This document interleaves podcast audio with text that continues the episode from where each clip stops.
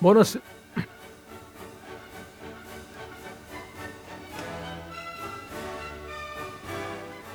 Buonasera, buonasera cari amiche ascoltatrici, cari amici ascoltatori di Radio Cooperativa. Buonasera. Bene, ehm, siamo, siamo qui riuniti ancora una volta davanti ai nostri microfoni per mandare in onda Disordine Sparso in diretta perché siamo ritornati finalmente dopo le nostre tre settimane di pausa di feste di Capodanno.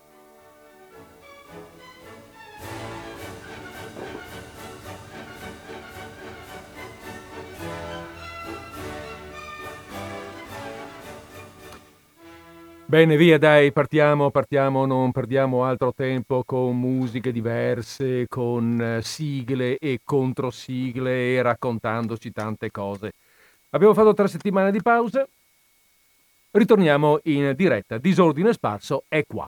Disordine Sparso è qua con la prima trasmissione del 2021. Io, appunto, io sono Federico Pinaffo, voi eh, spero che ci siate dall'altra parte dall'altra parte del, del microfono, cioè dall'altra parte dei fili della eh, radio. Ehm, allora abbiamo detto prima trasmissione del 2021, oggi è il 12 gennaio 2021, martedì naturalmente perché Disordine Sparso va regolarmente in onda il martedì, diretta o non diretta che sia e nonostante, il, nonostante le pandemie. Allora, pensavo eh, in questo martedì così di avvio di, di, di, di percorso, di avvio d'anno, di eh, mantenere, di tenermi, come dire, di tenermi eh, fedele a una specie di piccola eh, abitudine che ci siamo dati in, negli ultimi anni, una piccola tradizione su via. Perché, che, è quella, che è quella di aprire l'anno con, un, ehm, con una trasmissione dedicata in qualche modo al viaggio al tema del viaggio, per cui anche quest'anno, come abbiamo appunto iniziato a fare già da qualche, da qualche, altro, da qualche altro esercizio operativo, anche quest'anno dedichiamo la prima puntata di Disordine Sparso al tema del viaggio. Perché del viaggio? Ma perché così come tema bene augurante per il percorso che ci aspetta quest'anno, no?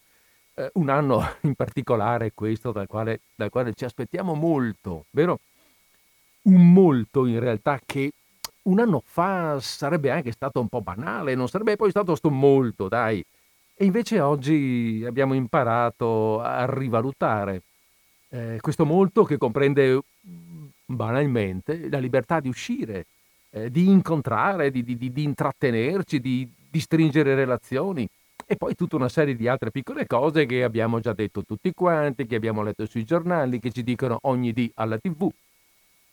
Per cui io non mi sto qui ad annoiare con elenchi di, di cose che sembrerebbero delle banalità, appunto delle melensaggini, ma abbiamo scoperto che non lo sono, mm, per la verità. Sono tutte cose importanti. Abbiamo imparato, almeno questo, a rivalutare qualcosa che fino, al, fino a, a, a, un anno fa ci sembravano semplicemente la vita di ogni giorno e non è così. La vita di ogni giorno può cambiare. Vabbè, e allora questo questa trasmissione di oggi sia un augurio. Allora, eh, come si svolgerà la trasmissione? Beh, io ho pensato di far così. Ho scelto una serie di brani letterari di autori più o meno famosi, dove si parla appunto del viaggio. Eh, certo, il viaggio mh, mm, non sarò certo io adesso a raccontarvi questa roba qua, voglio dire, si sa, non me ne sono accorto io ieri, però il viaggio, ecco, non è solo narrativa di cronaca, non so, il reportage, l'avventura, è anche questo. Ma il viaggio è tante cose, il viaggio è anche metafora, eh, simbolo di qualcosa, del percorso della vita, tanto per dirne una di banale. È sentimento, è fantasia, è qualcosa che stimola l'immaginazione, è entusiasmo, è tante cose, è, imma- è anche immagine, proprio qualcosa da vedere che noi non abbiamo mai visto quando qualcuno ce la racconta. E, ehm, e così eh, in questa, mm, in questa, raccolta che ho messo insieme, eh, è una raccolta molto modesta evidentemente perché mm, potremmo andare avanti per molto tempo chiaramente e mi devo pur dare un inizio e una fine. E su questo inizio e fine poi prima di partire voglio fare una piccola osservazione.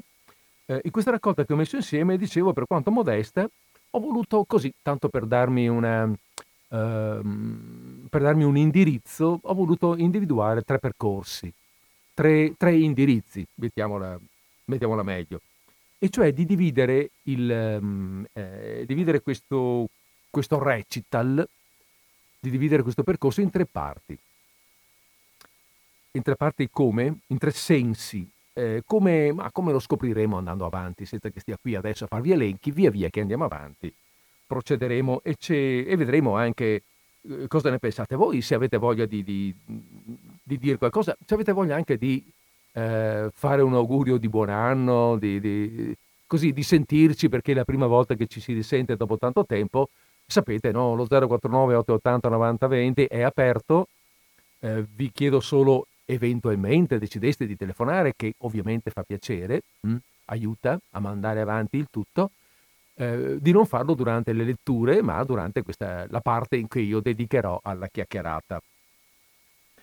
Ehm, anche perché, poi mettiamola così, io ho fatto una scelta, ho messo insieme una serie di letture, ma non occorre che le faccia tutte, perché è talmente, come dicevo prima, incompleta la raccolta, che può finire come può essere aperta, anzi è sicuramente comunque aperta, per cui se facciamo in tempo a leggere tutto quello che ho raccolto, che ho messo qui, bene, e se no, pazienza, quello che avanza mettiamo assieme a qualcos'altro e lo faremo, che ne so, a metà anno, lo faremo più avanti. Non è un problema non finire, perché un viaggio eh, insomma, eh, finisce in un momento particolare e non è detto che debba finire proprio questa sera. Mm?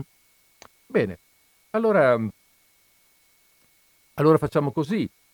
Mm, beh, ci mettiamo in viaggio.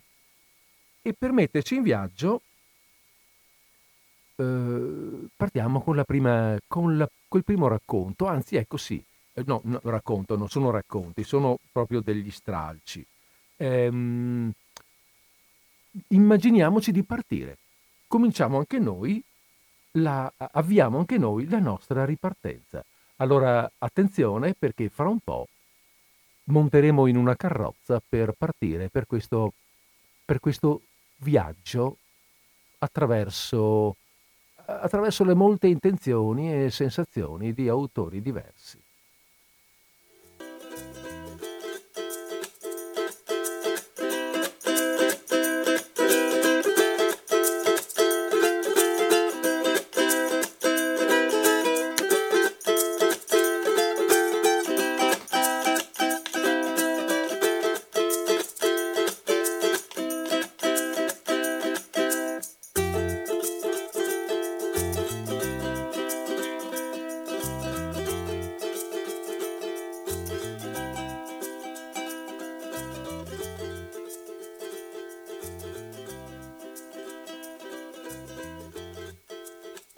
Siamo di sabato, in un pomeriggio autunnale azzurro e oro, e la scena è rappresentata dal corso di una cittadina molto nota dove si tiene mercato.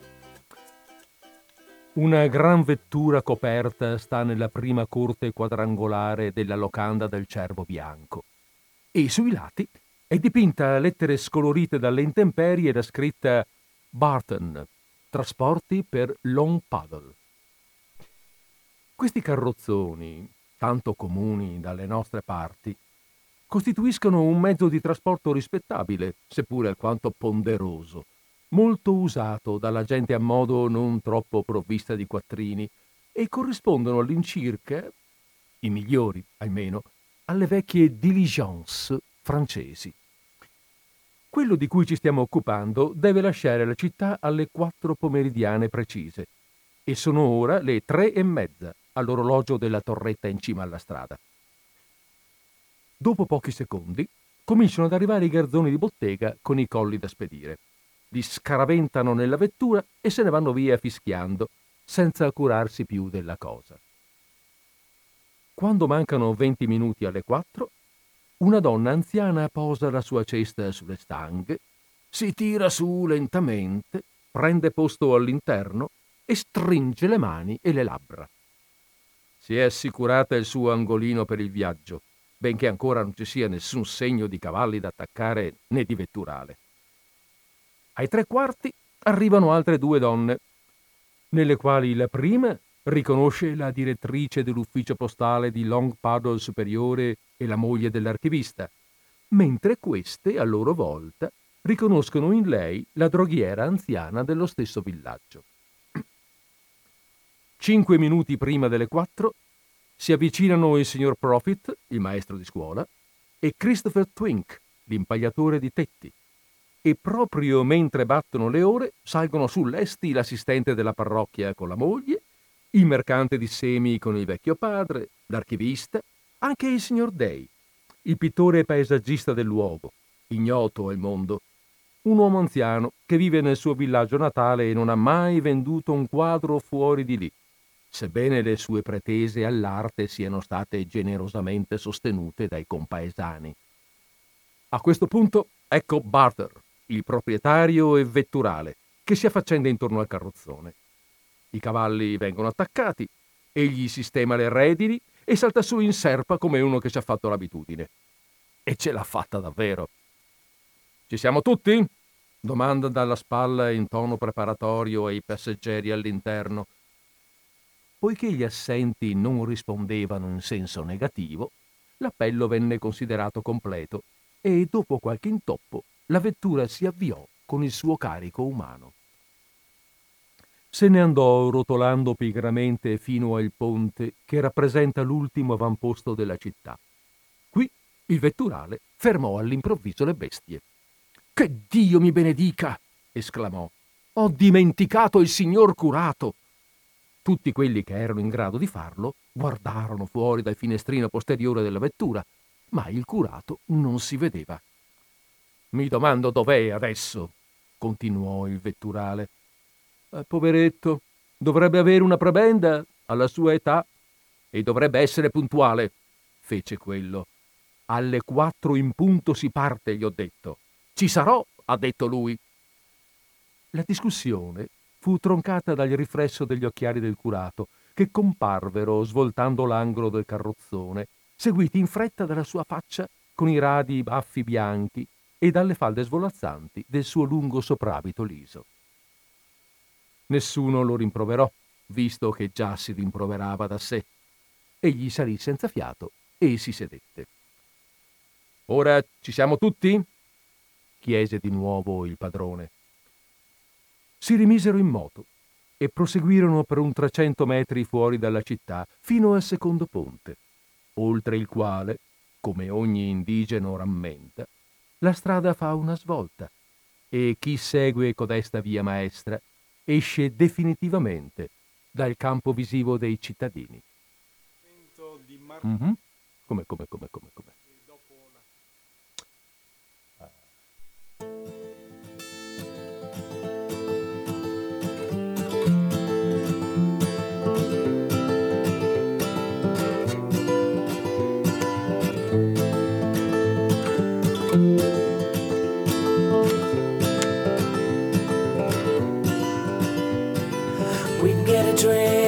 Money tree. Come see me at the UBG. Beh, è inutile che vi dica che avete sentito, ho avuto un piccolo problema di regia, visto che sono anche il regista di questa trasmissione. Ho fatto partire qualcosa che non c'entrava con la musica. Ma insomma, vabbè, siamo partiti. Allora, siamo partiti, siamo partiti davvero. Siamo partiti anche noi a bordo del carrozzone del signor Barter per andare, per andare non si sa dove. Partiamo da Long Paddle e andiamo verso. E andiamo verso eh, facciamo parte anche noi di questa, eh, di questa variegata umanità, di questa, mh, mm, sì, di questa variegata umanità di viaggiatori raccontati da Thomas Hardy. Thomas Hardy è uno scrittore inglese della seconda metà dell'Ottocento, mm, nato nel 1840, morto nel 1928, ed è un autore del quale abbiamo già letto vari racconti in anni passati, eh, tratti tutti dallo stesso, eh, dalla stessa raccolta da cui ho preso anche questo brano che è Piccole ironie della vita, forse, forse qualcuno di voi se ne ricorderà. Benissimo, allora siamo in viaggio, ma, ma viaggiamo perché? Viaggiamo, qual è il nostro scopo? Che cosa ci piace del viaggio? Beh, per esempio, sentiamo cosa, cosa ne dice, che cosa piace, qual è lo scopo del viaggio che ci racconta Antonio Moravia. Antonio Moravia invece è italiano, come sapete, è, mm, italiano del secolo scorso, 1900, mm, che è stato un personaggio di, di, di forte impatto sia nella letteratura che nella vita politica italiana del, Novecento, appunto. È stato un viaggiatore, dico vero viaggiatore nel senso non un turista, è diverso, eh? essere viaggiatori essere turisti è cosa diversa. E, ehm, in una sua lettera eh, racconta a un amico, scrive a un amico la sua visione, no? la sua idea di viaggio, cos'è per lui viaggiare. Carissimo, tu sei sedentario per vocazione e per convinzione e mi domandi spesso perché viaggio. Ci ho pensato molte volte e adesso, dopo aver attraversato il Sahara e in tutta la sua lunghezza da Tunisi ad Agadez, credo di poterti finalmente dare una risposta soddisfacente. Dunque, in realtà non si viaggia. Io non viaggio nello spazio, ma nel tempo, o se preferisci, nella storia. Per me, andare agli Stati Uniti vuol dire fare un viaggio nel futuro. In certi paesi arabi, tornare indietro ad un passato medievale. Visitare Londra o Parigi, tuffarmi nell'atmosfera della seconda metà dell'Ottocento. Percorrere l'Unione Sovietica, rivisitare l'epoca Liberty, tra la fine dello zarismo e l'inizio della rivoluzione ma finora non mi era ancora accaduto di fare un viaggio fuori del tempo, cioè fuori della storia, in una dimensione, come dire, astorica, religiosa. Il viaggio nel Sahara ha colmato, come si dice, questa lacuna. Eccoti dunque spero soddisfatto. Adesso sai perché viaggio. blowing hot and cold into a soft heart. Watching a love life like some banker's chart. You think you have all the answers, none of my questions get heard.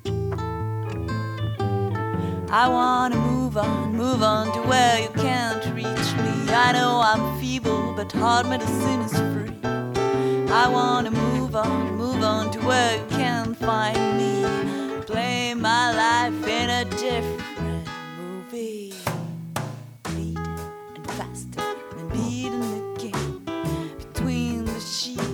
give as much as I can. You're a man of some prime position. You're burning out of my.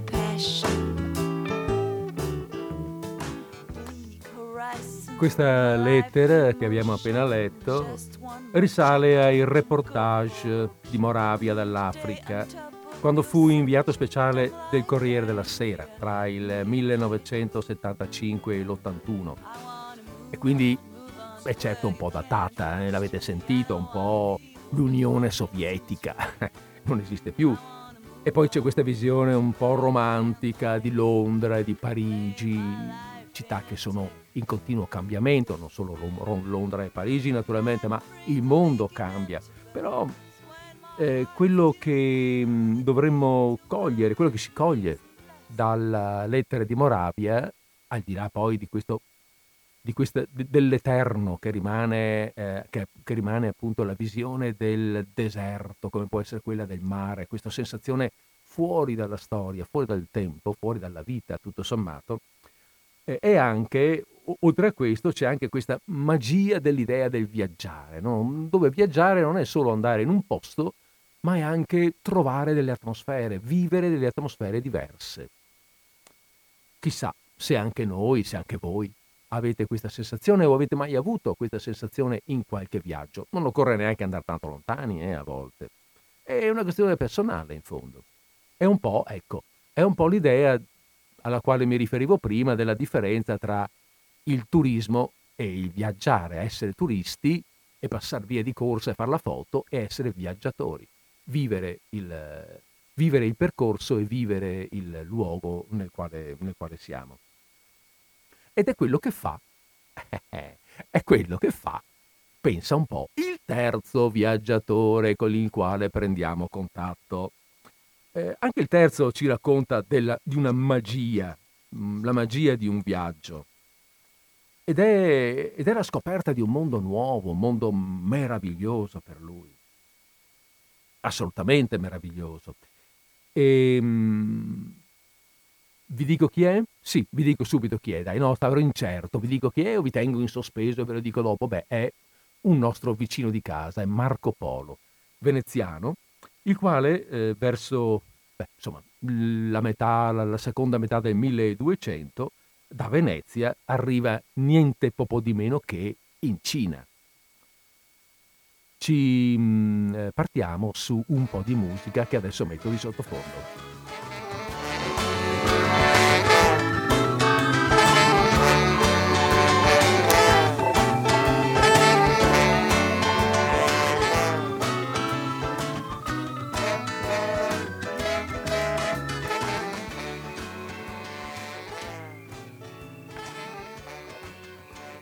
Sappiate veramente che il grande cane dimora nella nostra città e è chiamata Khan Balu tre mesi all'anno, cioè dicembre, gennaio e febbraio, e in questa città ha suo grande palagio, e io vi diviserò come egli è fatto.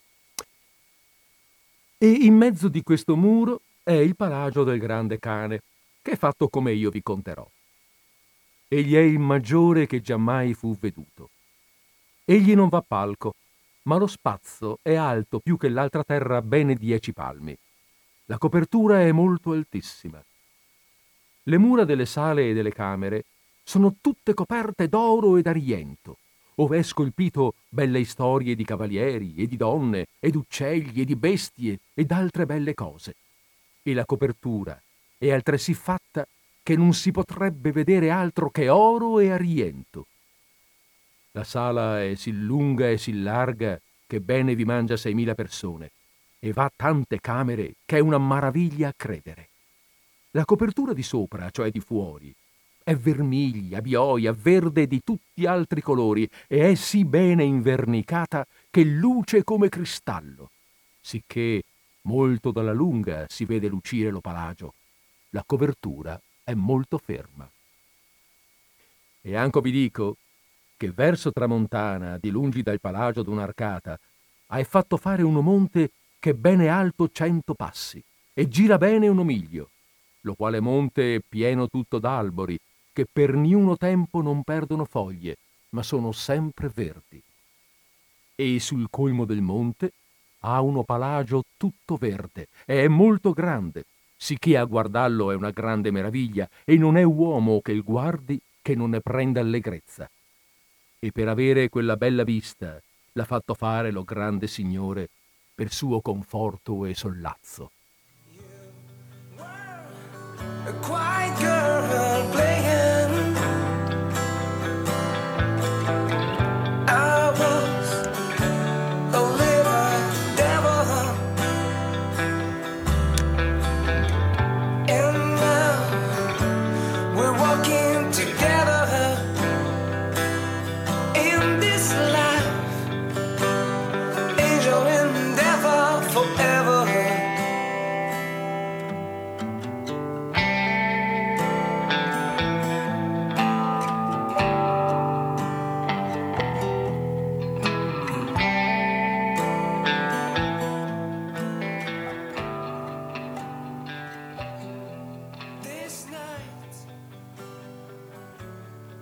Marco Polo. Eh? Avete sentito? Marco Polo ha questo potere, questo, questo modo di, di, essere lui, eh, che è veramente bello, veramente meraviglioso. Quello di non essere prevenuto, eh, di non guardare il mondo nuovo come un veneziano, un veneziano, cioè una persona che viene da un, da un mondo diverso, chiaramente, dall'Occidente, ma viene comunque da una città ricca, da una città eh, comunque di pregio, viene da lì e non, non, non va a fare confronti. Non scrive sì ma da noi è così, sì ma io mh, mm, va bene così però e allora da noi si usa in un altro modo. No, si lascia andare, si immerge nella novità, si lascia stupire, meravigliare, gode veramente di questa novità in cui si sta immergendo, cosa che non sappiamo mica fare tutti. Eh? Voi, voi cosa ne dite? È cosa comune? Cioè non vi viene spontaneo quando viaggiate fare dei riferimenti, magari fare delle critichine perché qua si usa così, però da noi è meglio perché si usa colà.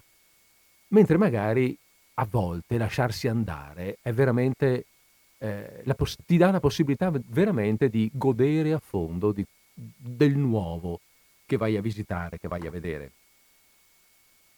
E, ehm, c'è un altro autore, questo che viene dopo, che ci invita un po' a fare così. Ci invita ehm, a stupirci di fronte a, a, a, una visita così come Marco Polo visitava ehm, questa Cambalù, che non so bene cosa potesse essere, quale città potesse essere, comunque la città di, della vacanza del Gran Khan, ehm, Italo Calvino ci porta a vedere un'altra città, ci chiede la stessa fiducia, hm? lo stesso abbandono che caratterizzavano, che hanno, che, sì, che caratterizzavano ehm, il nostro amico Marco. Solo che però lui, eh, ve l'ho già detto chi è, Italo Calvino. Lui queste, merav- queste meravigliose città che descrive non le ha visitate se non con la sua mente, le ha create, se le inventa. Sono città inventate, sono le città invisibili, per dire. E questa città invisibile che ho scelto mh, di leggere, della quale ho scelto appunto di, di, di leggere la descrizione, si chiama Ottavia. Se volete credermi, bene. Ora dirò come è fatta Ottavia, città ragnatela. C'è un precipizio in mezzo a due montagne scoscese. La città è sul vuoto, legata alle due creste con funi e catene e passerelle. Si cammina sulle traversine di legno, attenti a non mettere piede negli intervalli, o ci si aggrappa alle maglie di canapa. Sotto non c'è niente per centinaia e centinaia di metri. Qualche nuvola scorre, si intravede più in basso il fondo del burrone. Questa è la base della città, una rete che serve da passaggio e da sostegno. Tutto il resto, invece di elevarsi sopra, sta appeso sotto. Scale di corda, amache, case fatte a sacco, attaccapanni, terrazzi come navicelle, otri d'acqua, becchi del gas, girarrosti, cesti appesi a spaghi, montacarichi, docce, trapezzi e anelli per giochi, teleferiche, lampadari, vasi con piante dal fogliame pendulo. Sospesa sull'abisso, la vita degli abitanti di Ottavia è meno incerta che in altre città. Sanno che più di tanto la rete non regge.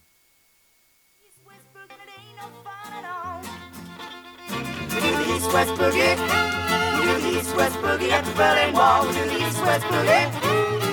east west boogie at still be tall. East west boogie and it ain't no fun at all.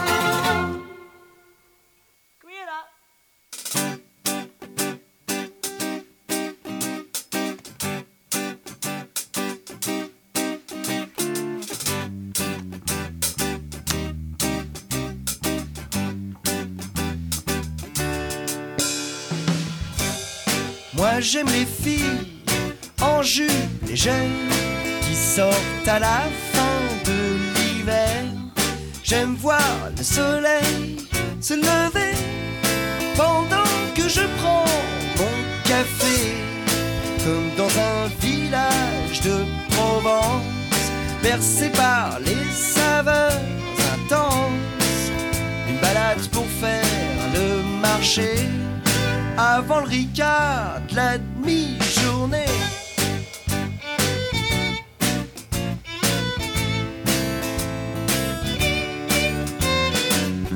Moi j'aime pêcher à la mouche, à condition d'avoir des touches.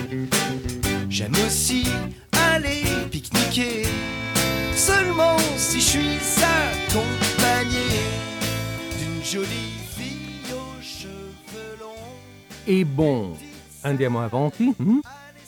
Ehm, allora, eh, ve la siete un po' figurata questa città di Ottavia sospesa, sospesa co- come una rete, una grande ragnatela tra le punte di due, di due picchi montani?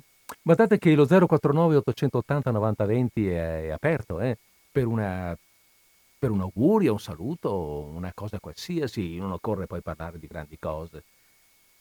L'avete vista questa, ve, ve la siete un po' vista questa città? Perché per viaggiare, ma non solo per viaggiare, per leggere. Bisogna affrontare le cose un po' con questo tono, con questo senso, eh, lasciarsi un po' andare, non arrivare, non affrontare la lettura così come non affrontare un viaggio. Eh, vedete che il viaggio diventa anche ehm, immagine della lettura. Non affrontarlo per vedere come va a finire ma per lasciarsi via via portare dall'onda del leggere, dalle emozioni del, che ci trasmettono le, le, pagine dell'autore. Beh, comunque eh, la città di Ottavia è sicuramente una città che, che, che è emozionante, quantomeno emozionante. Se vi salterà in mente, se avrete voglia di leggere Le città invisibili di Calvino, ne troverete altre 54, perché sono 55 in tutto, Le città invisibili di Calvino e sono altrettanto meravigliose e, come dire, rapitrici della fantasia. Va bene. Il prossimo, allora passiamo al prossimo autore. Il prossimo autore eh, è un altro viaggiatore vero, questa volta non è nella fantasia che viaggia, ma è proprio un viaggiatore. Si tratta di un inglese, notissimo, eh, George Byron. George Byron 1788-1824, morto giovane. Lord Byron, naturalmente. E, verso, tra la fine del Settecento e i primi dell'Ottocento intraprende eh, il Grand Tour, quel viaggio che facevano i, i nobili, i, ricchi, i colti, i colti e i ricchi naturalmente di quell'epoca e anche di, per un po' nel, nel, successivamente, il viaggio verso le, le, le terre culla delle culture classiche, venivano dall'Inghilterra, dalla Germania, cioè venivano dai paesi del nord prevalentemente e attraversavano l'Italia e la Grecia soprattutto. By- Lord Byron si innamora letteralmente dell'Italia e, e la descrive, eh, o meglio, la descrive, no, non è che la descrive, eh, dice quali sono i suoi sentimenti dice, descrive, ecco meglio, questo suo innamoramento per l'Italia in, una, in un poema che si intitola Beppo, una storia veneziana.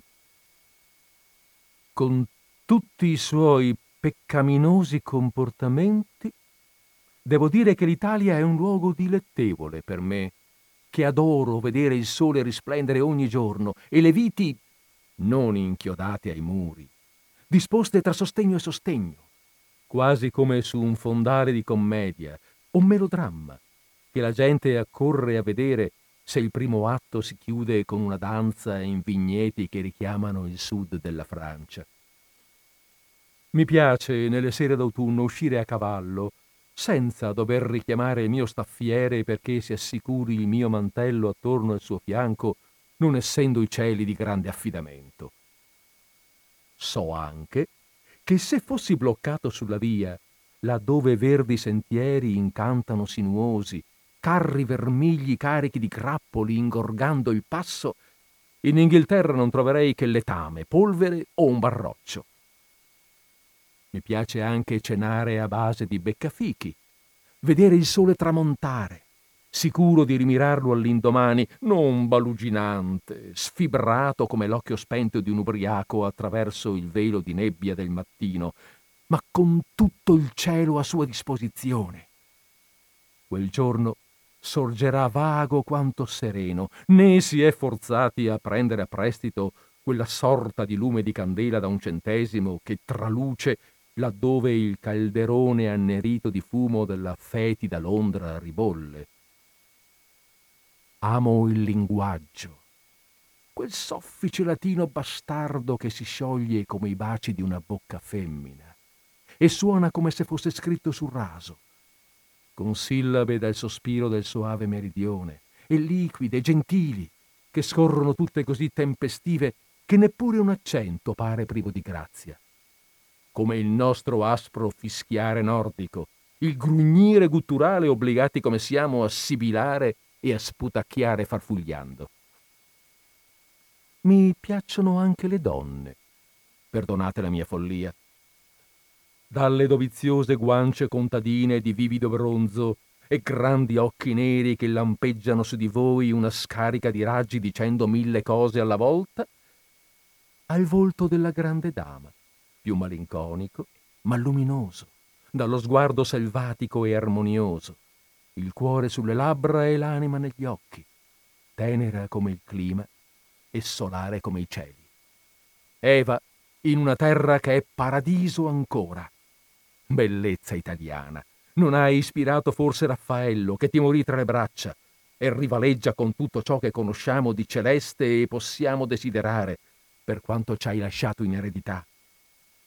In che modo, seppur balenando dal fervore della poesia, potrebbero le parole descrivere il tuo passato e presente splendore, mentre Canova può creare qua giù tuttora.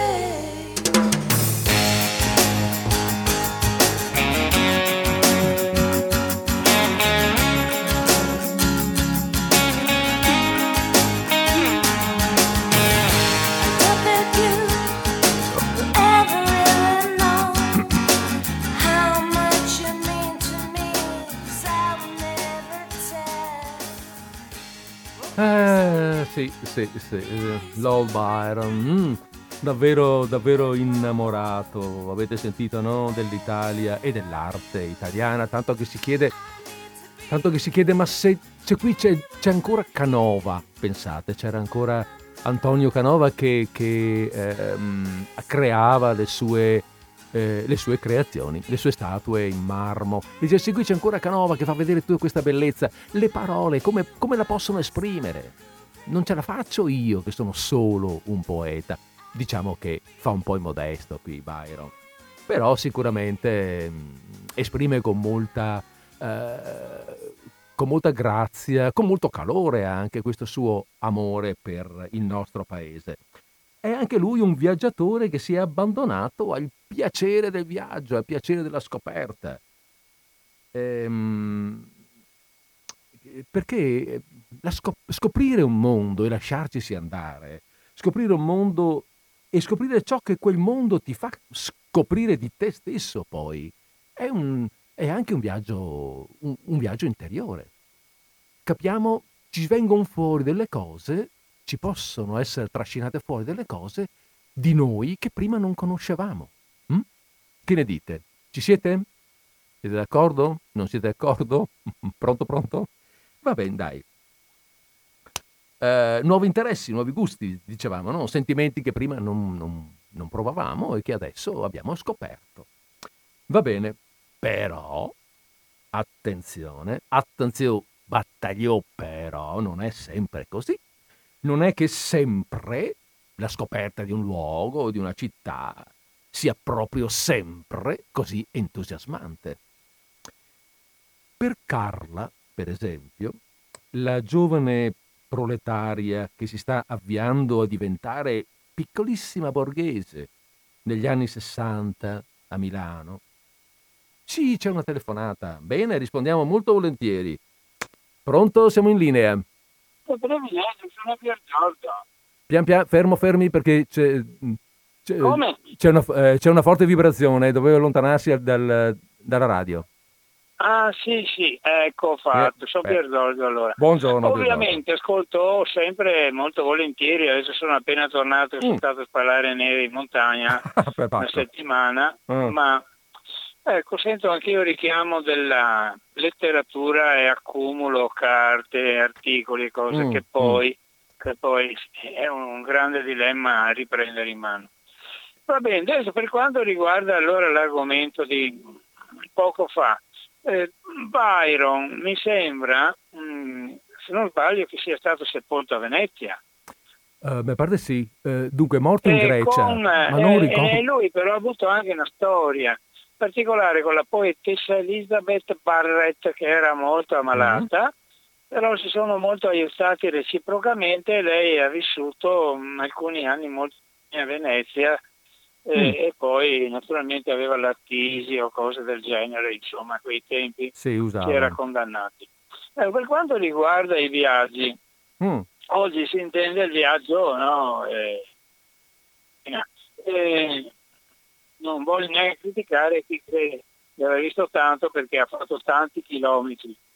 Invece è proprio questo mh, modo che a volte eh, ci aiuta una specie di introspezione a capire cose che spesso, che spesso noi tralasciamo, perché eh, intanto questa è un'epoca eh, sempre più superficiale e barbara e c'è la filosofia, no? Io penso per me gli altri che si arrangiano, eh, non di Mm. essere autosufficienti, ma così andiamo male tutti e poi c'è la faccenda anche della scuola, che solamente oggi ho sentito casualmente qualche personaggio politico a chiedere scusa agli studenti perché tutto questo tiramolla che fanno rovina il loro presente ma soprattutto il loro futuro. Allora, queste sono cose eh, che sono molto più importanti e mm, questo de- dei viaggi che dovrebbero essere un mezzo per conoscere di più noi stessi sarei curioso di, di sapere chi eh, si diletta in queste letture, chi lo propone, perché gli insegnanti che, che sono, diventano quasi maestri di vita mi sembra che scarseggino abbastanza. mm. E allora ecco, trasmissioni come questa meriterebbero maggiore visibilità, come si dice. Grazie. Grazie, comunque, e che Allah ti benedica. Grazie. Buone cose. Va bene. Eh, vabbè, allora diceva, andiamo avanti. Benissimo, grazie allora Pier Giorgio e andiamo avanti con la nostra lettura. No? Dicevamo, dicevamo di Carla, eravamo arrivati a lei. Ehm, dicevo, questa ragazza che eh, da, da- da da giovane proletaria si sta avviando lentamente verso una- la piccolissima borghesia a Milano. Siamo negli anni 60 e per lei scoprire la città non è esattamente così meraviglioso, così bello come abbiamo sentito prima. Per Carla è una scoperta un po' più difficile. Sei giorni alla settimana, sta povera ragazza è dattilografa in ufficio. La domenica, ecco, la domenica si può permettere di uscire a fare una passeggiata, ma dalla casa, eh, dall'abitazione di periferia dove si trova, per andare in centro, deve fare un tratto di strada, deve attraversarla, questa benedetta periferia.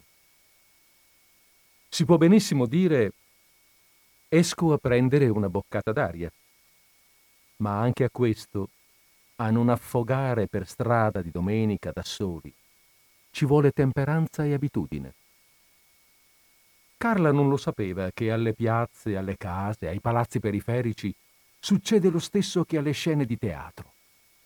Si innalzano, s'allargano, scompaiono, ma non si sa che tiri i fili, o in ogni caso non si vede. Attraversando da un marciapiede all'altro sono bisce le rotaie, s'attorcigliano ai tacchi delle scarpe, sfilano le calze all'improvviso, come la remora che in alto mare ferma i bastimenti. Quei bambini sul ponte, mentre fanno una festa dolorosa a un animale, c'è il fumo che li assale. A San Luigi sono i ladri che ci stanno. Via Brembo è una fetta di campagna, peggio, una campagna offesa da detriti. lavori a mezzo, non più verde e non ancora piattaforma cittadina. Meglio il fumo sul ponte che scompare coi merci. Via Toscana, piazzale Lodi con poco d'alberi e grandi chioschi di benzina, dove fischia un garzone bella tusa e un altro stona ha fatto più battaglie la mia sottana, uno stornello di Porta Romana. Ma è un uomo sciupato che porta un cane a passeggio. Due giovani sul serio non permettono, con baci spudorati, alcuna sosta su una panca nella rotonda del piazzale. Incalza il giorno il cammino di Carla. Viale Umbria, si muove un po' di gente, c'è qualche faccia di ragazza fatta, motociclette in moto, della festa. Un bar, gente che ride e fa richiamo, ma non entra così una signorina a bere un'aranciata. Intrusa, cioccolataia, figurina, è fuori l'aria, anche se ansima ormai la passeggiata per mutarsi in corsa. E sorprende una parola, una parola quasi scappata a sé sola, come i vecchi alla baggina, i matti. Pure, dopo il silenzio del verziere, vedessi che fermento domattina, capita che ritrova la città, i negozi coi vetri luminosi, la folla, il salvagente. Come gli altri, il camminare di Carla riacquista sicurezza e andamento. È milanese, come è periferia, calare per la festa attorno al centro.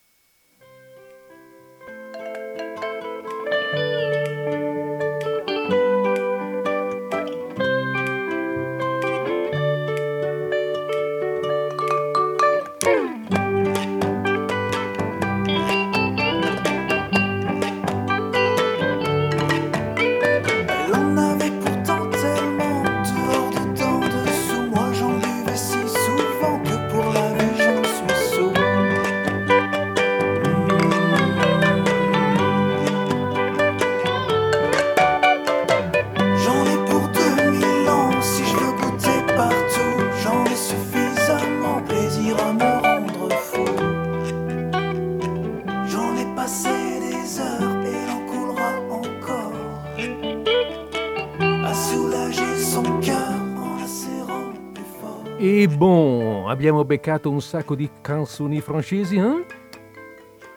Ma torniamo a noi. Quello che abbiamo appena letto era un brano dal poemetto La ragazza Carla di Elio Pagliara- Pagliarani.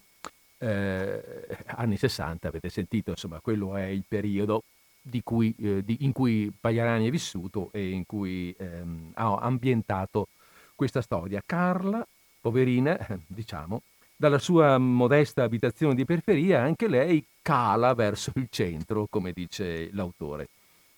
Dopo averla attraversata, naturalmente, quella periferia, che nemmeno conosce, che nemmeno conosce, perché avete sentito, no? Sei giorni chiusa in ufficio, eh, parte la mattina, torna la sera e la domenica va fuori a piedi a prendere una boccata d'aria verso il centro, anche lei. E, e questa periferia nella quale vive, che non conosce, che deve attraversare, le fa tristezza e anche un pochino di paura, se vogliamo. Bene, cambiamo adesso, no? Cambiamo, cambiamo un po' registro, passiamo a qualcos'altro, passiamo a uno che, uh, come dire, ha dei personaggi più carichi, più vitali. Eh, è la narrazione, questa che viene adesso, teatrale. Sono due, due, personaggi che parlano, li leggerò tutti e due io, tanto sono poche battute, si capisce quando parla uno e parla l'altro è la narrazione di un viaggio lontano, eh, condito dallo stupore e dall'ignoranza di chi ascolta.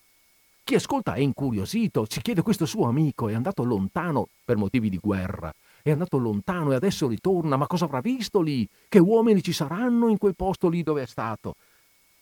I personaggi, adesso lo sentirete, insomma non sto qui a raccontarvela, i personaggi sono due, e appunto ho detto li leggo entrambi, è uno scambio di battute tra il reduce Rusante, che appunto è stato soldato in terre lontane, e l'amico Menato, che invece è, si è rifugiato a Venezia, dove adesso si incontrano, e che gli chiede, che gli chiede queste cose qua. Sentite, sentite un po' cosa chiede Menato. Comincia Menato a parlare.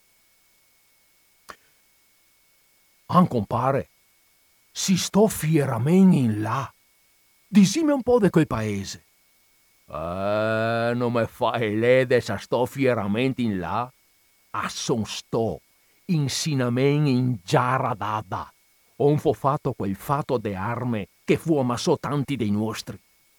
Compare, hanno vivi se no cielo e ossi de morti. Concaro, assistò fieramente là? A che muo favelegli in quel paese? Se intendegli? E gli uomini come a seon nu, de carne intendiu, come a seon nu. Gli uomini de carne come a seon nu. E si favela come a fason nu.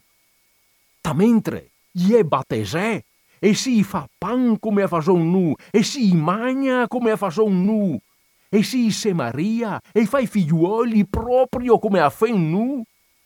A se in amore gli han. Mole vero che sta guerra i soldati ha fatto andare l'amore via dal culo. E a che territorio è quello? E le buone terre? Oh, quei chiagliò, e salgarri, e poiarri, e vigne, e furtarri. Ma che buon marcò de terre in quel paese? A per i nostri pari, chi volesse andare a star là, intendiu. No faveglie, compare, avintendo hanno che sta se me. Nove partita il pavan. Pavan, eh? Mono che nasse poi de tutta fatta legume del mondo. De fava, no favegliare. Pesuoli po, fasuoli, mollente bisimo. Mobiaemo, come meglio sorgo spelta sega e a orso scandela, vena e vessa Morbame mo, verse versuoti, capussi, erbete, latughe, parasimbo e radicio, mo, mosseole, scalogne, aio e puori, e cogombari, suche, moion, ravi, ravanelli, pastenaie, carotte. Mo furti po, mo nose, noseghe, mo che bisogna mo dire. Insina men mele siese i spini in sto paese fa furto. Mo sì, che in te fosse non che vien utilità. No, sa, mosche, i vuoi sapere niente egli. Noi sa far delle rane, che ingresta se che imporrà a dare a un papa, che ha pensando con le buone, al me se desconisse il cuore che non posso far cano spue. Tu! E onesti fosse, e oneste rane, mo sul pavan Pavan. Lagon andare ste noie.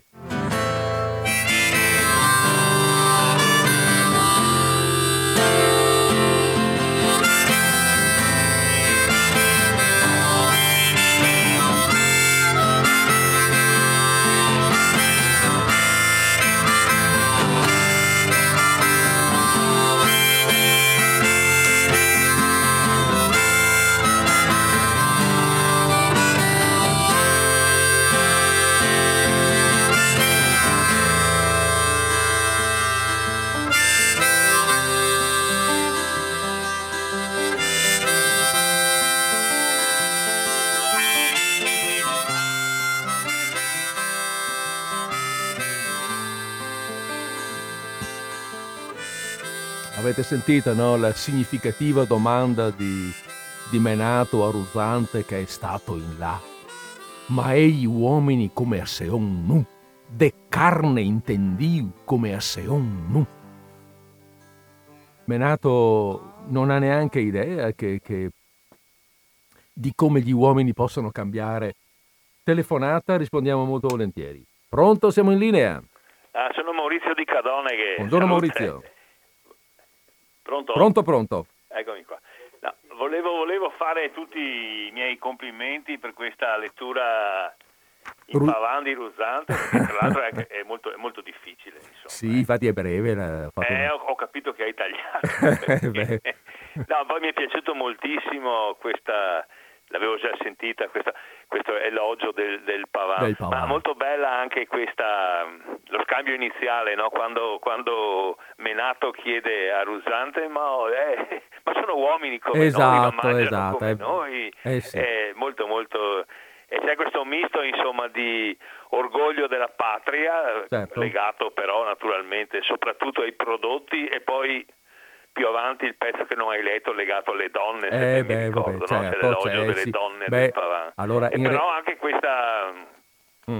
questo senso insomma, della, della insensatezza della guerra, no? perché se Certo. mangiano come noi, se si innamorano come noi, se coltivano la terra come noi, perché gli facciamo la Esatto, guerra? insomma? esatto. E in effetti... Ecco, molti complimenti. Volevo dire che vedo sempre meno rappresentato Ruzzante, sempre meno e quelle poche volte mal rappresentato buttandola un po' in vacca, In vacca, insomma, per eh, ridere di questo questa è dialetto sì. primitivo, mentre è veramente eccezionale. Sì, ci sono... Va bene, volevo fare ancora i complimenti e ringraziarti. Grazie, grazie a te.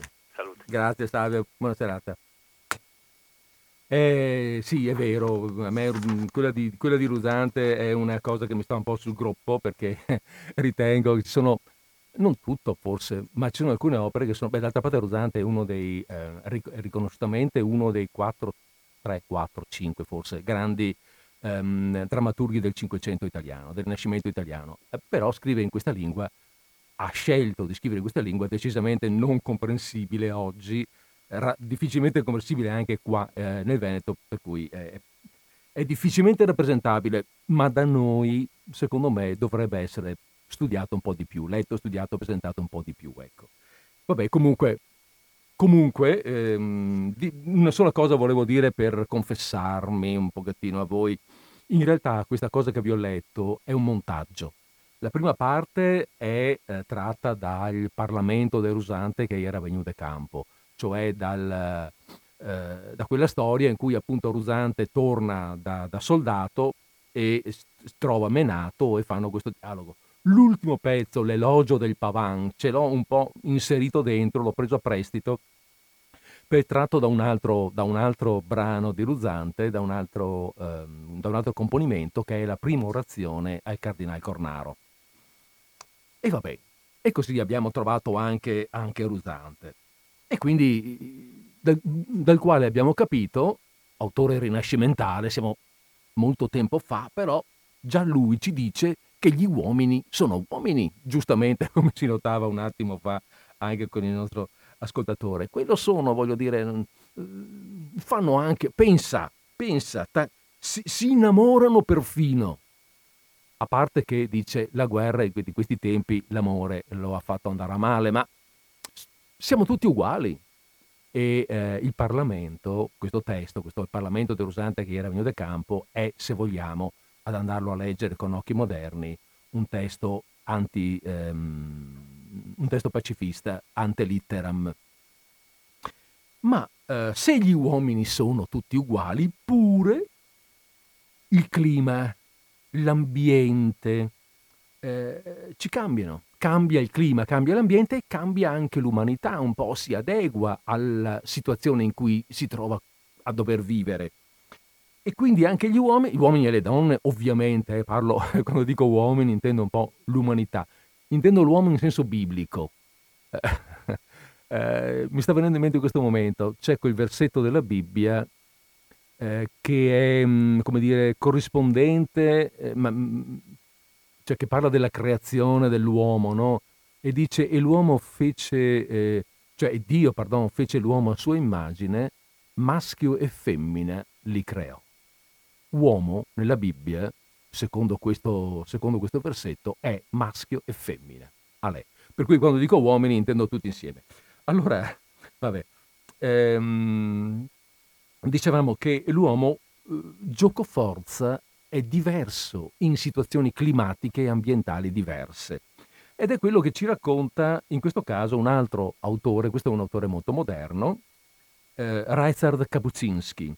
Kapuscinski è stato uno degli ultimi, ce n'è, ce n'è ancora qualcuno, eh, uno degli ultimi grandi reporter, quelli che venivano mandati dalle grandi testate giornalistiche in giro per il mondo per raccontare dal vivo, dal vero, le realtà che eh, andavano a, a vedere e a visitare. In questo, questo brano che vi prendo, che prendo adesso è tratto da una raccolta di reportage dall'Africa che è stata raccolta in un libro dal titolo Ebano. Fin dalla scaletta dell'aereo ci imbattiamo in un'altra novità, l'odore dei tropici. Ma è davvero una novità? Non è forse l'identico affrore che impregnava la bottega di generi coloniali e simili del signor Kanzman in via Pereca a Minsk? Mandorle, chiodi di garofano, datteri, cacao, vaniglia e foglie d'alloro. Le arance e le banane un tanto al pezzo, il cardamomo e lo zafferano appeso. E le botteghe color cannella di Schulz a Drogovic. Il loro interno, fiocamente illuminato, buio e solenne, odorava intensamente di vernice, ceralacca, incenso, aromi di paesi lontani e sostanze rare. Ma l'odore dei tropici ha qualcosa di diverso e di cui subito cogliamo la graviolenza, la corposità vischiosa. Un odore che ci avverte che ci troviamo nel punto della Terra dove una biologia esuberante e instancabile lavora, produce, prolifera e fiorisce senza sosta, e senza sosta si ammala, si decompone, si tarla e marcisce. È un odore di corpi surriscaldati e di pesce essiccato, di carne andata a male e di cassava tostata, di fiori freschi e di alghe fermentate, di cose al tempo stesso gradevoli e ripugnanti, attraenti e disgustose. Un odore che ci arriverà dai vicini pelmizzi, scaturirà dalla terra infuocata, aleggerà sui rigagnoli maleodoranti della città senza mai abbandonarci. È una parte integrante dei tropici. E infine la scoperta principale, quella della gente del posto, dei locali. Come sembrino fatti apposta per questo paesaggio, per questa luce, per questo odore. Come facciano un tutt'uno con essi. Come uomo e paesaggio formino un unicum inscindibile, armonioso e complementare, come ogni razza sia connaturata al suo paesaggio, al suo clima. Noi plasmiamo il nostro paesaggio ed esso a sua volta ci plasma i tratti del volto. Tra le palme, nella macchia e nella giungla, l'uomo bianco appare un elemento spurio, incongruo, dissonante, pallido, debole, la camicia madida di sudore, i capelli appiccicati, sempre tormentato dalla sete, da un senso di impotenza, dalla malinconia. E sempre in preda alla paura. Delle zanzare, dell'ameba, degli scorpioni, dei serpenti. Tutto ciò che si muove lo riempie d'orrore, di spavento, di panico. Per i locali, invece, succede tutto il contrario. Dotati di una naturale grazia e resistenza, si muovono a loro agio e liberamente, al ritmo imposto dal clima e dalla tradizione. Un ritmo rallentato, che non conosce fretta. Tanto nella vita non si può mai avere tutto, altrimenti agli altri cosa resterebbe? They've been singing it goes underneath where eyes don't go. A sound keeps the beat that holds alive the song.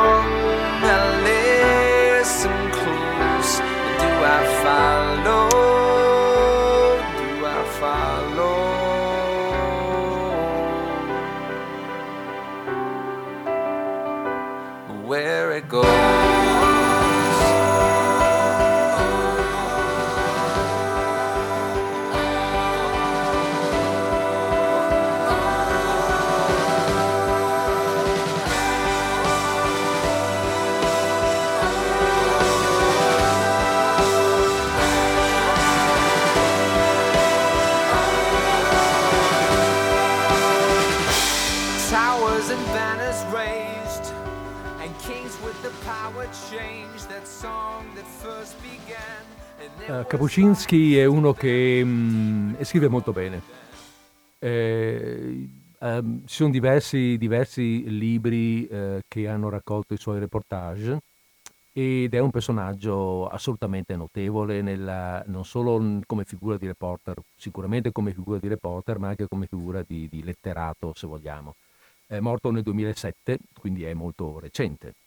Eh, e ciò che racconta è recente. Anche in questa descrizione che ci fa questa, del, degli abitanti dei tropici, che sono così diversi necessariamente dall'uomo bianco, eppure sentiamo come eh, come l'uomo è sempre uomo, mh, mm, uguale a se stesso, in diverse condizioni, in fondo.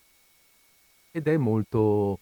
Eh, questo è un po' lo stile e lo spirito di, di, di molto umano molto, e molto profondo anche. Va bene. Allora prendiamo un'altra grande scoperta. Finora abbiamo scoperto un sacco di cose, no? abbiamo scoperto le città, abbiamo trovato autori, cioè che hanno scoperto delle città, che hanno scoperto Ehm, delle, dei luoghi, dei paesi, degli amori nuovi che hanno fatto delle, delle straordinarie scoperte e se ne sono lasciati prendere, se ne sono lasciati emozionare. Adesso prendo una grande scoperta. Ehm, e questa grande scoperta ce la facciamo raccontare non più da un, da un letterato, diciamo, non da un autore di letteratura, ma lo prendiamo da un testo ufficiale un, proprio uno di quelle, un testo un po' burocratico, se vogliamo. Però, caspita, è un pezzo di storia. È il diario, un, un, ovviamente un pezzettino, uno stralcio, del diario di bordo dell'ammiraglio Cristoforo Colombo. Giovedì 11 ottobre 1492. Navigò a ovest-sud-ovest. Ebbero mare grosso quale mai avevano avuto durante quel viaggio. Videro gabbianelli e un giunco verde vicino alla nave. Quelli della caravella Pinta scorsero una canna e un tronco e raccolsero un altro piccolo tronco intagliato a quanto sembrava con ferro e un pezzo di altra canna e altra erba, di quella di terra, e una piccola tavola. Quelli della caravella Nigna videro anche altri segnali di terra e un piccolo ramoscello carico di rose canine. Visti che ebbero tutti questi segnali, si rincuorarono e andarono lieti. Avvistò per primo terra un marinaio che si chiamava Rodrigo de Triana, anche se l'ammiraglio, alle dieci di sera, stando sul castello di Poppa, vide una luce, ma fu cosa sì poco certa che non ardì affermare essere terra. Chiamò invece Pero Gutierrez, credenziere del re, e gli disse che pareva una luce e che guardasse. Così fece e la vide. Lo disse anche a Rodrigo Sanchez di Segovia, che il re e la regina inviarono al seguito della flotta in qualità di ispettore, il quale non vide nulla perché non si trovava in posizione di poterla vedere. Dopo che l'ammiraglio lo disse, detta luce si vide una volta o due ed era come una candelina di cera che si sopiva e si rinfocolava, la qual cosa a pochi soltanto parve essere indizio di terra, ma l'ammiraglio, lui, lo tenne per certo. Perciò, quando intonarono la salve regina, che i marinai sono usi dire e cantare a modo loro, e si riunirono tutti, l'ammiraglio li pregò e li esortò a fare buona guardia dal castello di prua e che scrutassero per cercare terra, e che a colui il quale per primo dicesse che la vedeva, avrebbe dato immediatamente un giubbone di seta, senza contare le altre ricompense promesse dai re. Alle due passata la mezzanotte apparve terra, dalla quale saranno stati distanti due leghe. Ammainarono tutte le vele e si misero a navigare alla cappa, temporeggiando sino al venerdì, quando giunsero a una isoletta dei Lucaios, che nella lingua degli indigeni era detta Guanahani.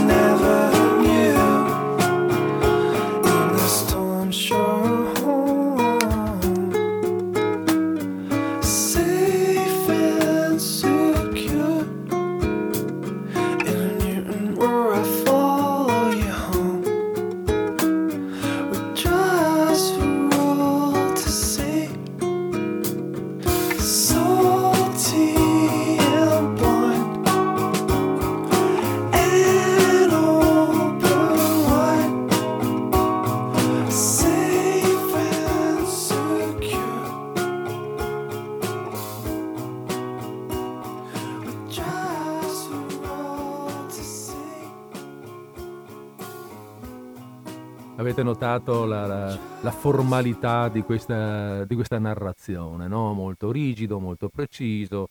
Eh, quelli della Nigna hanno raccolto delle cose dall'acqua, che evidentemente vuol dire che la terra non deve essere tanto, roba che viene da terra e quindi non da troppo lontano. Quelli della Pinta hanno visto così. E, e poi come, come eh, parli in terza persona. L'ammiraglio vide, l'ammiraglio pensò, eh, ma l'ammiraglio è lui, lui che scrive, Cristoforo Colombo. Evidentemente le, le, le formalità dell'epoca volevano questo, suppongo io, perché francamente di questo non mi intendo. Ho trovato il pezzo e ve l'ho proposto perché poi è un brano storico, se vogliamo. Certo che eh, è anche narrato proprio per questa formalità, per, questa, dire, per questo ehm, per questo contenuto eh, di tipo mh, mm, burocratico in un certo senso, è molto semplice. Se noi pensiamo all'importanza che, che fu anche per lui stesso, per l'autore, per Colombo, il fatto di avere trovato terra che le sue idee fossero provate secondo la sua intenzione, secondo quello che lui credeva, perlomeno secondo dove lui pensava di essere arrivato, eh, doveva essere una cosa sicuramente straordinaria. Penso che sia stato molto, eh, molto entusiasta di, questo, di, questa scoperta, però, però la descrizione è molto semplice, formale, proprio burocratica. E però nulla toglie alla grandiosità di questo viaggio. E così questa grandiosità è sentita dagli altri, da chi ne, sentono, da chi ne sente parlare, eh, ed è sentita anche al giorno d'oggi, se vogliamo pensarci per bene. Nell'Ottocento, seconda metà dell'Ottocento, il poeta romano Cesare Pascarella scrive un poemetto, un poemetto in versi in cui immagina, eh, che si intitola proprio La scoperta dell'America, in cui immagina, si immagina all'interno di un'osteria romana due avventori che, eh, che parlano e uno dei due narra all'altro, racconta a quell'altro, a modo suo, la grande storia della scoperta dell'America, quello che lui ha capito e come lui ha capito che si sono svolte, eh, che si sono svolti queste, mh, mm, queste avventure, questa avventura, insomma. Eh, è, sono, è scritto in dialetto romanesco, ma il dialetto di Pascarella è molto accessibile eh, il dialetto di Pascarella è un po' come dire, è un italiano romanescheggiato, quello della televisione, insomma, che bene o male siamo già abituati ad ascoltare. Ve ne leggo allora una parte centrale. Il, um, la scoperta dell'America è, cioè il poemetto è, um, comprende una cinquantina circa di sonetti, è diviso in sonetti, sonetti da 12 versi ciascuno. Eh, e, um, 8 6. Eh, sto facendo un canto, sono 14 versi del sonetto, non 12, scusate. E vabbè, insomma, sono una cinquantina di sonetti, io ve ne leggo 7. Mm, ok. Passa un giorno, due, tre, una settimana, passa un mese che già stava in ammollo.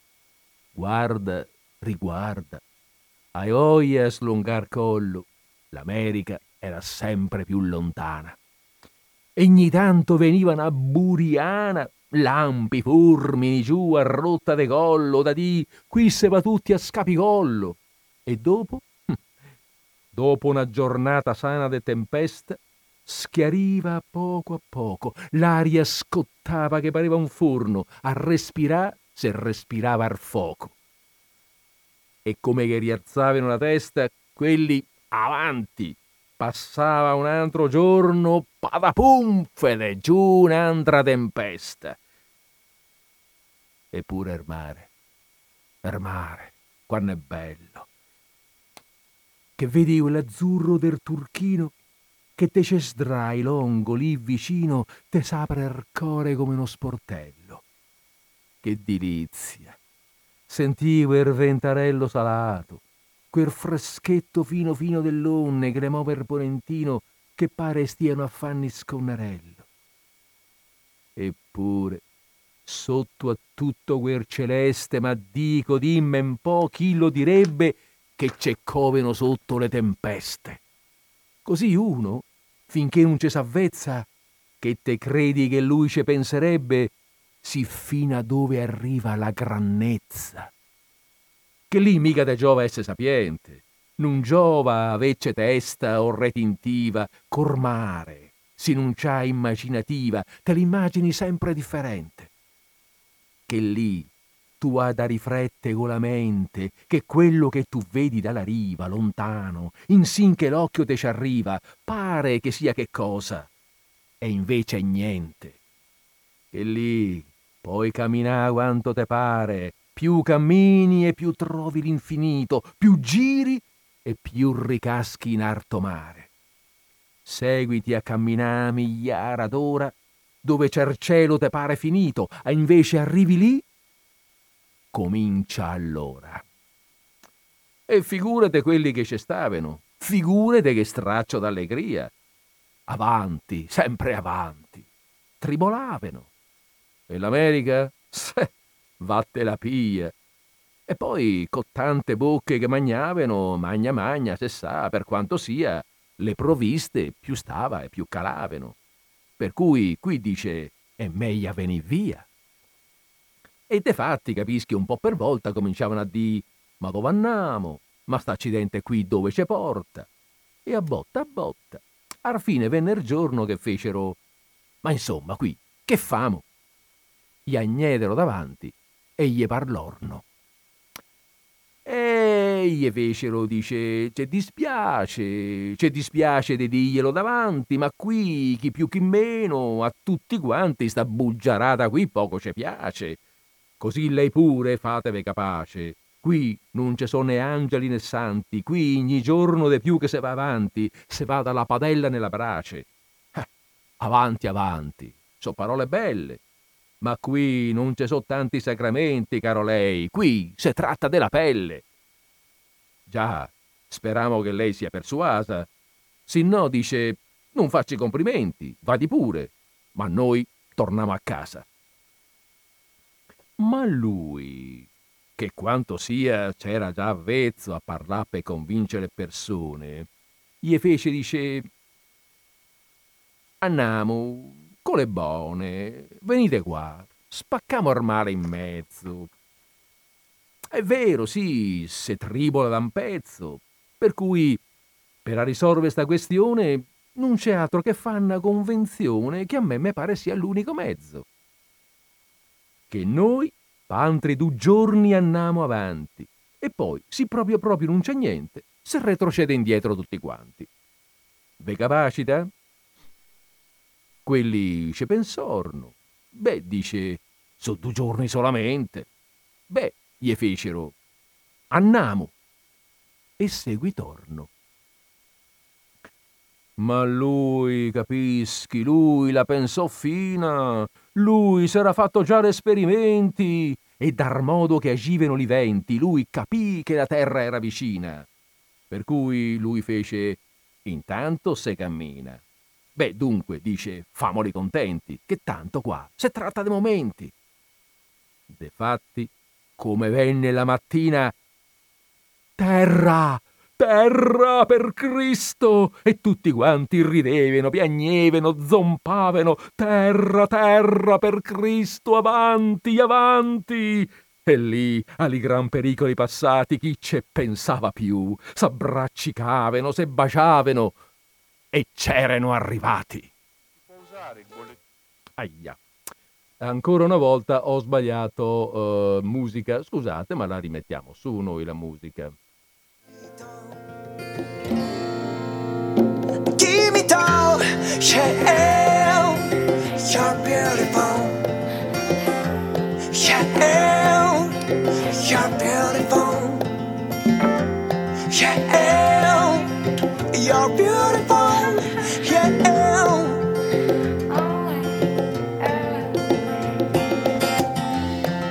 Yes, you're beautiful. Yes, you're beautiful. Yes, you're beautiful. Hey,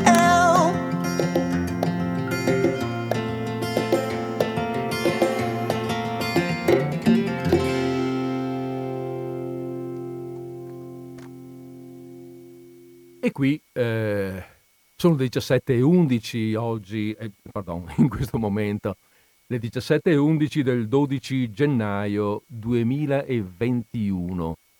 12.01 2021. Questa raccolta di 1, di 2 e di 0 mi fa pensare che sia una giornata un po' particolare questa qui. Speriamo bene, una giornata bene augurante.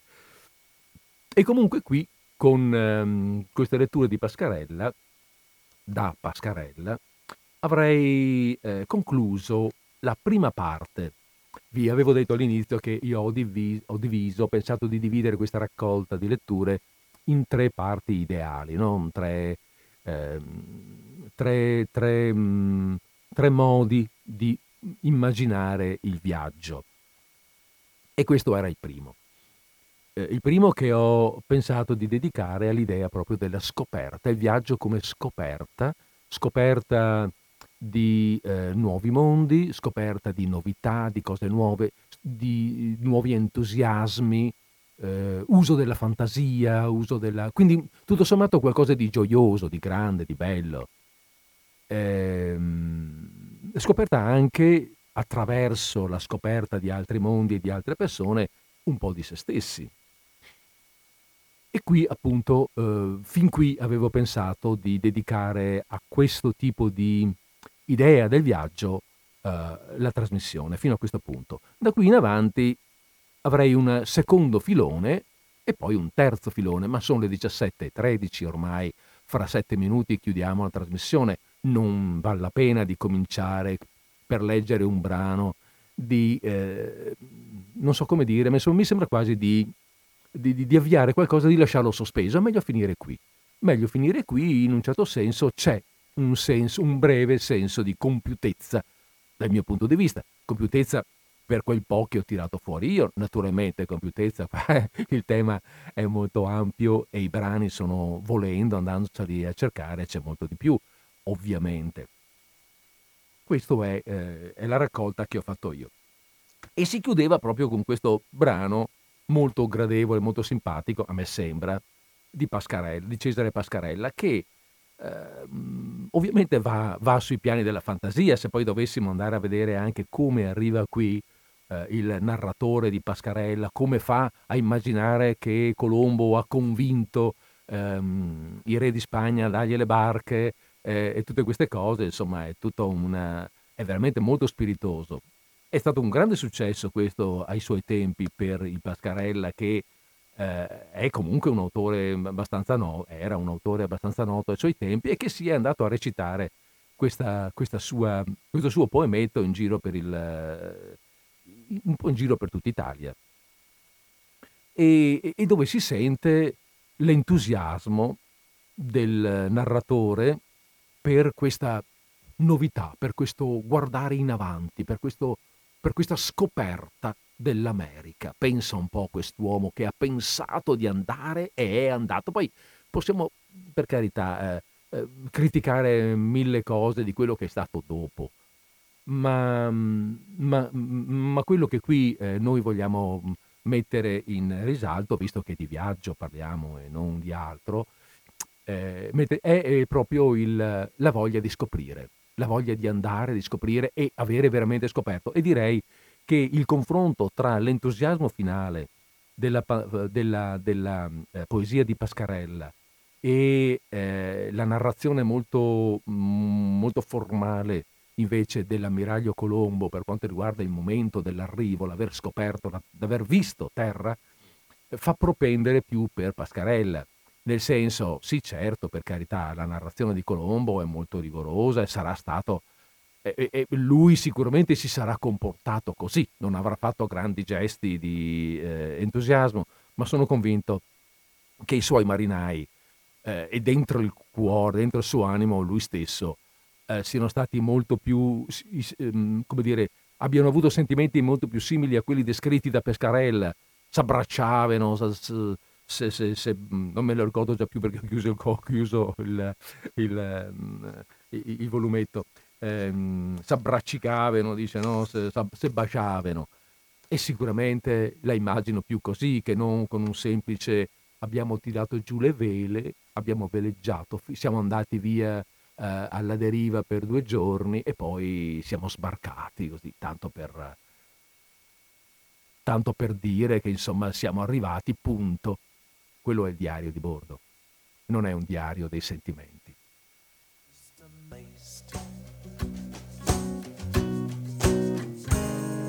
Free yourself, release yourself. The burdens that you carry all will topple in the end. And every bad decision that was weighing on your mind, every failed mission, every ladder left unclimbed, it all just blows away.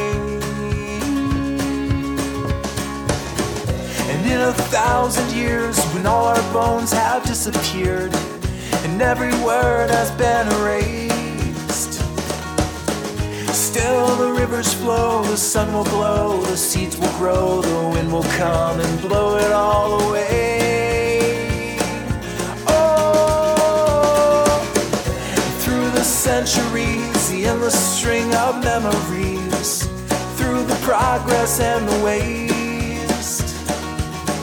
Still the rivers flow, the sun will glow, the seeds will grow, the wind will come and blow it all away. Are just a memory replaced. Abbiamo una telefonata, io rispondo, chiedo però di essere rapidi, scusate perché stiamo per finire la nostra trasmissione. Pronto, siamo in linea. Sì, pronto. Ciao Federico, sono Gilda. Salve Gilda, ben, Ciao, trovata. ti telefono per salutarti. Grazie, grazie, Per grazie. farti gli auguri. E, e dopo, eh, siccome mi incuriosisce molto Mm. il eh, tema dell'America, eh, mm, cioè sto paese che mi dà e che mi ha dato da sempre molte perplessità per la sua storia, non storia, per ehm, il fatto che, che manca di cultura, di, di- mm, non so, la vedo sempre nuova, sempre appena fatta e sempre inaffidabile. Mi piacerebbe che tu ricercassi notizie storiche perché dopo la scoperta di Colombo è successo quel che è successo, diciamo, sta deportazione Certo. selvaggia dei infatti. neri e, e da lì che poi le persone di colore hanno perso tutta la loro dignità. Ecco, volevo sapere qualcosa di storico, proprio di, di, eh, di- di come si è formata dopo la scoperta, di come eh, ha degenerato. Va bene, Gilda. Ti saluto. Grazie. e- ciao, grazie. Grazie, ciao, grazie. Complimenti per Romano, sai, il romanaccio. se Ah, sì, sì, grazie. Ciao, Ciao, Federico, grazie ciao. Gilda, buona serata. Beh, insomma, forse qui si presume un po' troppo di me. eh, fare- Qua ci vorrebbe il professore di storia e non basterebbe, credo, una trasmissione. Eh, È un tema, eh, è un tema che, che prende mh, storia, mh, antropologia anche, eh, politica, sì, e poi possiamo vederla in mille maniere diverse. Io personalmente eh, mi devo accontentare di, di questo, di questo livello di narrazione. Ecco, la narrazione, il giudizio venga, un po', venga un po' dopo, eh, demandato a, a- a chi vuole darlo e chi vuole approfondire. Va bene, ehm, allora a questo punto però abbiamo fatto il 17.21, sono anche un pelino in ritardo, per cui vi saluto, vi do appuntamento a martedì prossimo con qualcosa di diverso, non voglio andare avanti con questo perché a questo punto voglio un attimo rivedere, eh, vedere se posso fare delle aggiunte per dare alla seconda parte del- della trasmissione una, una completezza tale da diventare parte, quella che pensavo fosse la seconda parte, una completezza tale da farla diventare parte intera. Allora ci sentiamo comunque martedì prossimo con, prevedo, eh, il, il- il riaggancio ai promessi sposi. Dobbiamo pur finirlo questo benedetto romanzo lunghissimo.